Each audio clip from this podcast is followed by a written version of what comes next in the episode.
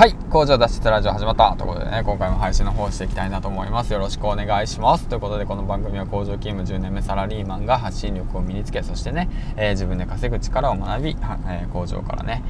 脱出するまでの物語を配信していきたいなと思います。よろしくお願いします。はい。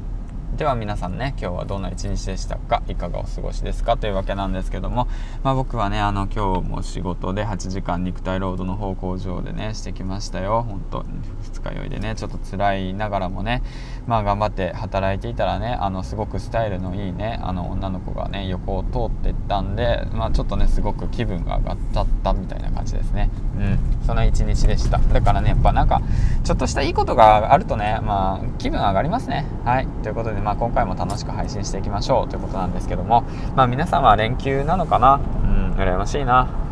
僕も休みたいな早くって思いながらねいるわけなんですけどまあ明日も仕事なんだけどね。はいということで今回なんですけどね何話してこうかなと思っていて、まあ、気づけば第186話目まあこんなにも行っちゃったかみたいな感じでね話しているわけなんですけどもまあ正直な話今月300エピソード目指すと言っていてで頑張ってやっているわけなんですけど僕のねそのあのインプットの量とアウトプットの量がね合ってないんですよ。合ってないですよ。インプットとアウトプット合ってないんですよ。インプットしたものをねアウトプットでききれてないんですよね。本当もう大変。もう6本も上げるの大変だわ本当。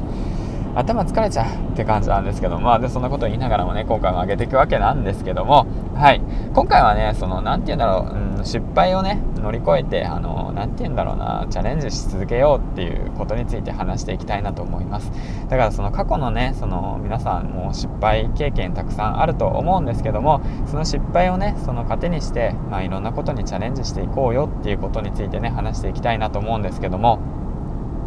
はい、だからね、まあ、僕自身ねあの大学を3ヶ月で中退してでまあねとか、まあ、いろんな失敗があるわけなんですけどまあそうですね。だから3ヶ月で中退してでその後にあとまあお金貯めてねバイトしてお金貯めて俺はインテリアデザイナーに俺はなるって言っていて東京に行ってで、まあ、半年で挫折してでその後にまあなんだろううつ軽くうつ状態になってでハゲて、円形脱毛症みたいなやつハゲてでまあでその後に何だろうなパチンコパチスロにはまっちゃって、うん、なんか夢中になっちゃってでそれで300万ぐらい借金背負ってでまあ戻ってきたと、うん、そう撃沈して家に戻ってくると。そういうわけなんですよ。で戻ってきたら戻ってきたでねもう本当もう顔を見せる見せれないよね本当もうね。友達からもお金借りてたしさもうねもう絶望的だったからねもう。まあもう、あ、終わった俺の人生って思ってましたからね、終わったとか言って思いながらね、あの PS4 でね、Tales of Vesperia っていうゲームやってましたからね、あ、もう俺終わった、もうゲームしようみたいな感じでね、もうなんか何が終わったのか何なのかなのかすらも分からずね、生きてきたわけなんですけども、そういった過去があるんですね。うん。そういった過去があるんだけれども、でもねやっぱり何なんだろうそういった経験をしながらでもこうやってまあなんか新しいことをチャレンジできるのはなぜかみたいな形なんですけども、まあ、逆に言えばそういった経験があったからこそ前向きに今生きてるっていう形なんですよね。うん、だからそういった経験がね今すごく生かされてるなと思います。あの時のあの心臓をえぐられるようなあの感覚。あれはねもう本当何なんだろうな。もうなかなか味わえない体験だったなと思ったしだからそういった過去の二十歳そうですね20代ぐらいの失敗の経験が今のねその何て言うんだろう行動力の糧になってるのかなと思っています。はい。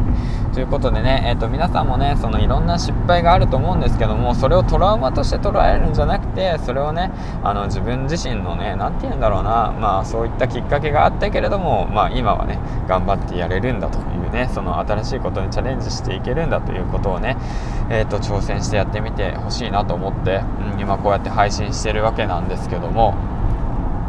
だからそんないろんなことあるけど大丈夫なんですよ。まあ今ですらもそうですよね。だからまあ僕の場合だとま失敗っていうか不安の不安の塊ですよね。今の現状で言うとまあ工場勤務10年してますと。あ給料全然上がりませんと。そうですね。コロナの影響で会社のピンチですと、うん、その中でまあ僕がね、まあ、ちょちょこっとミスをしてしまいました。で大大打撃ではないけどもそういうミスがね目立ちますと。それだったらもうお前減給だと言われる評価が下がる。でその環境の中でまあ9月にね娘がまあもう一人娘が僕結婚してるんでで娘がもう一人生まれる。はい。でじゃあまあこれをチャンス捉えるのかピンチと捉えるのかはもうその人次第。僕はチャンスと捉えました。はい。で育休を取得しますと、まあ、強引に強引っていうかまあ以前事前にねあの相談し合ってで育休を取得したいですと言ってでそれで育休を取得するという形になるんですよね、まあ、正直な話、まあ、コロナの影響でね会社からね、まあ、給料がもらえなくなってしまったという状況になっても育児休暇っていうことでね、え、と最大1年2ヶ月は、えー、と生きていける状況を保てるということなんでね、うん。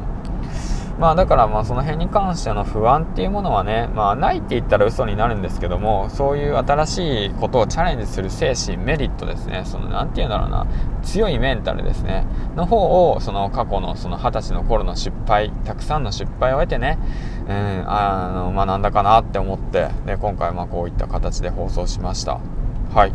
ということでね、えーと、まだまだいろいろとね話してたらいろんな話のネタが今思い浮かびましたね。やっぱそういうことなんですかね、まあ、ブログもそうですよね。何でもそうですよね。やり始めは何書いたらわからないとかさ悩みますけどさ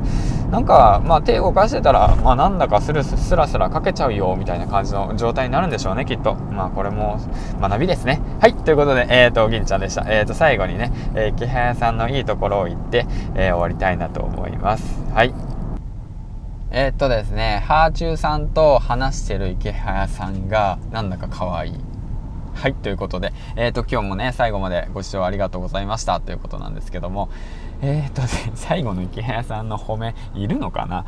って思いながらもね、やってるわけなんですけどもね、もうこの調子でいったらあと100個以上あげなかん 大変やな、もんと、もうそんなことして何かの、何かいいことあるんかなと思いながらね、思ってるわけなんですけど、まあまあまあまあまあ、何かね、まあ別にね、まあそうですね、何かいいことがあればいいかなと思ってまあ発信してるっていうのもあるのでね、はい、そんな感じでね、今日もね、一日ご苦労様でした。最後までご視聴ありがとうございました。えーと、本当にいつもありがとうございます。ということで、銀ちゃんでした。次回の放送でお会いしましょう。バイバイ。